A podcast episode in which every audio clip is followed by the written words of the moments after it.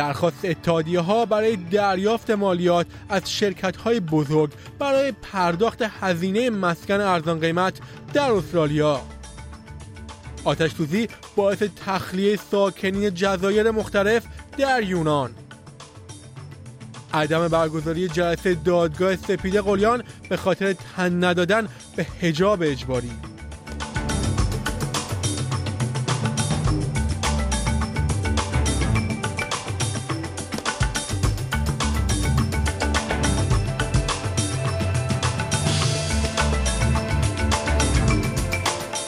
درود بر شما شنوندگان گرامی، نیو سرت هستم و بسته خبری هفتگی رادیو اسپیس فارسی را تقدیم حضور شما میکنم.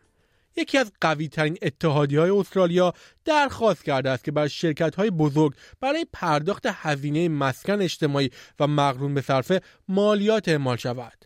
اتحادیه معدن و انرژی یا CFMEU خواستار مالیات بر سود فوق‌العاده برای سرمایه‌گذاری در ساخت و ساز است.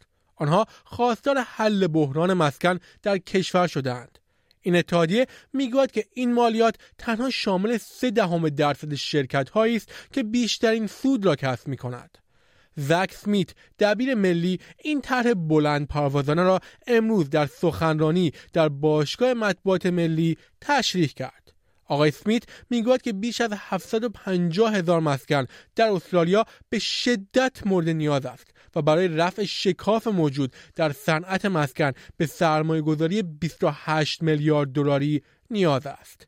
CFMEU میگوید که این امر به راحتی توسط مالیات بر سود فوق‌العاده پیشنهادی آنها پوشش داده می شود. دستور تخلیه جزیره کورفو در یونان صادر شده است. در روزهای گذشته آتش سوزی های جنگل در سراسر این جزیره توریستی محبوب گسترش یافته است. در این حال دمای هوا در سراسر این کشور از 40 درجه سانتیگراد فراتر رفته است. آتش‌سوزی‌ها هزاران گردشگر و ساکنان این جزیره را در آخر هفته مجبور به فرار از جزیره جنوبی رودس یونان کرده است. یک گردشگر انگلیسی وحشت ناشی از تخلیه مردم را این گونه توصیف کرد. The hotel was literally crowded full of people. As soon as I said there's buses to the airport, we were right, that's it, you know, and it was chaos absolutely. The surges towards, you know, the 2 or 3 buses that arrived and everyone screaming and shouting and crying because people couldn't even get on their flights yesterday and were desperate to get home. سازمان ملل متحد حمله در اوکراین را که به کلیسای جامع ترانسفیگوریشن در اودسا و 20 مکان دیگر آسیب وارد کرده محکوم کرده است. این کلیسا تحت حفاظت یونسکو است. در حمله موشکی روز یکشنبه 1 نفر کشته و حداقل 20 نفر دیگر از جمله 4 کودک زخمی شدند. این حمله همچنین 6 خانه و ساختمان مسکونی را ویران کرد.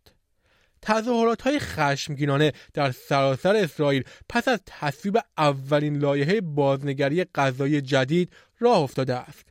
این لایحه توسط دولت راست افراطی نتانیاهو به پارلمان ارائه شده بود. این بازنگری به دنبال محدود کردن اختیارات دیوان عالی کشور است و به دولت اجازه می‌دهد تا احکام دادگاه‌ها را در صورتی که آنها را غیر معقول تشخیص دهد نادیده بگیرد. این لایحه پس از آنکه سیاستمداران اپوزیسیون به نشانه اعتراض جلسه را ترک کردند با 64 رأی مخالف به تصویب رسید. منتقدان میگویند این اقدام با حذف یکی از معدود عوامل کنترل مؤثر بر اختیارات اجرایی راه را برای سوء استفاده از قدرت باز خواهد کرد. چشم انداز تغییرات در چارچوب سیاست مسکن ویکتوریا با وحشت صنعت املاک و اپوزیسیون دولت این ایالت مواجه شده است. نخست وزیر دانیل اندروز گفته است که طی چند ماه آینده اعلامیه‌هایی با هدف افزایش گزینه‌های مسکن برای ویکتوریایی‌ها اعلام خواهد شد. این اقدام توسط جنیفر بیوریج مدیر اجرایی اتحادیه مستاجران ویکتوریا استقبال شده است. اما جان پستو رهبر اپوزیسیون ویکتوریا این موضوع را با عنوان تلاش نومیدانه برای منحرف کردن افکار عمومی از لغو بازی‌های مشترک المنافع دانسته است. کوینتن کلیان مدیر اجرایی مؤسسه املاک ویکتوریا میگوید هر گونه پیشنهادی برای محدود کردن افزایش اجاره بها به یک بار در هر دو سال میتواند تأثیر معکوس داشته باشد.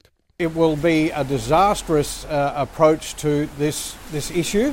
We're seeing an exodus of rental providers from the market. This is simply going to accelerate that. It's going to cause more of a problem because there'll be a lot less supply in the market, which in turn is going to cause homelessness. It's going to push prices up. It is going to be absolutely a reckless decision. نخست وزیر انتونی البنیزی بار دیگر از دولت ائتلافی سابق به دلیل نحوه رسیدگی به طرح غیرقانونی روبودبت انتقاد کرد. او در سخنانش در کنفرانس ملی حزب کارگر گفت که بدهی‌ها پیامد اجتناب ناپذیر یک دولت لیبرال است که بر حذف انسان‌ها از خدمات انسانی و حذف عدالت اجتماعی از خدمات اجتماعی متمرکز شده بود.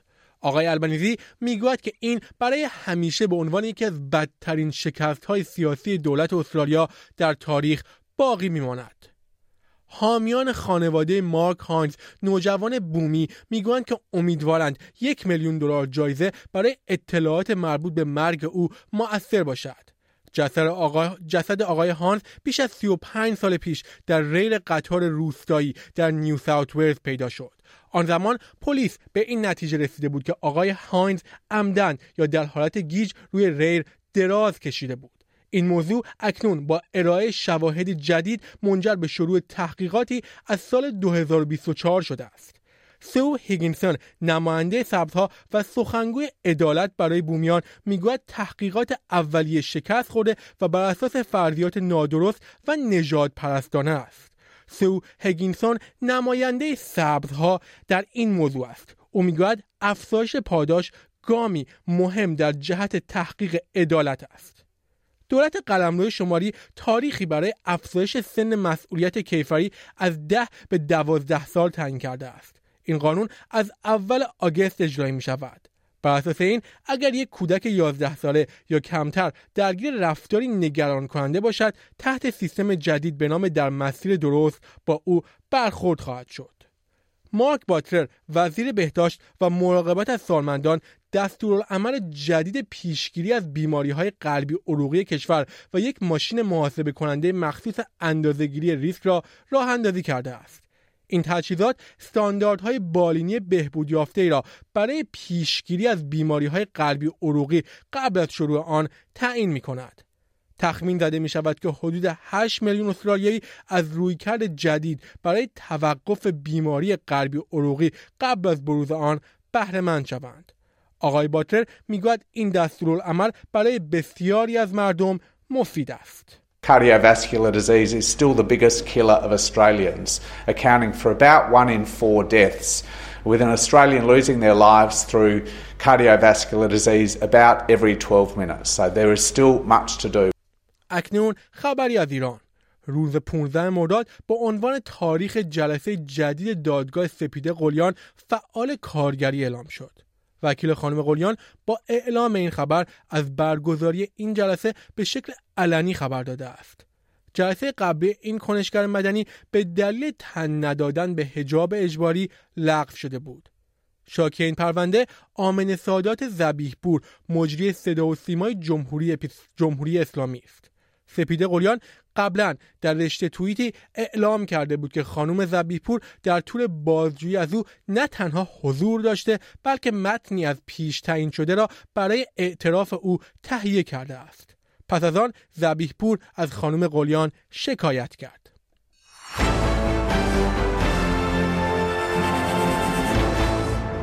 اکنون خبری از فوتبال. تیم‌های آلمان و برزیل با پیروزی‌های قابل توجه مقابل مراکش و پاناما که برای اولین بار در جام جهانی زنان حضور داشتند، مسابقاتشان را شروع کردند. آلمان با نتیجه 6-0 در مقابل مراکش به پیروزی رسید.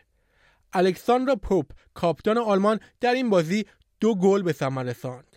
در همین حال برزیل با یک هتریک فوق‌العاده از آری بورخس مقابل پاناما به پیروزی 4-0 رسید. پیا سانداج، مربی برزیل، میگوید که آری بورخس دارای فوق‌العاده‌ای برای تیمش بوده است. It is difficult to score goals.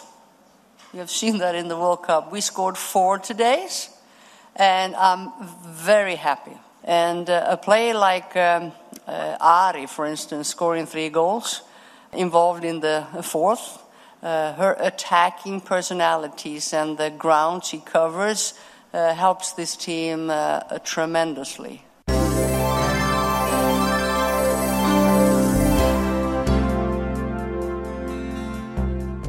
اکنون پیشبینی هواشناسی. بر اساس گزارش اداره هواشناسی استرالیا، پیشبینی هوای امروز در شهرهای این کشور به این ترتیب خواهد بود: سیدنی روزی اکثرا آفتابی با دمای 19 درجه سانتیگراد را پشت سر می‌گذارد. برای ملبورن روزی ابری با دمای 15 درجه پیش بینی شده است. بیزبنی‌ها آسمانی آفتابی با دمای 22 درجه را تجربه خواهند کرد. پرت روزی بارانی با دمای 17 درجه را پشت سر می‌گذارد. در ادلید هوا نیمه ابری و دما 16 درجه خواهد بود. هوبارت هم روزی نیمه ابری با دمای 15 درجه را پشت سر می‌گذارد. برای کمبرا روزی آفتابی با دمای 16 درجه پیش بینی شده است و در نهایت داروین هوای آفتابی و دمای 28 درجه سلسیوس خواهد داشت. شنوندگان گرامی، نیو سرد هستم و این بسته خبری هفتگی رادیو اس بی اس فارسی بود.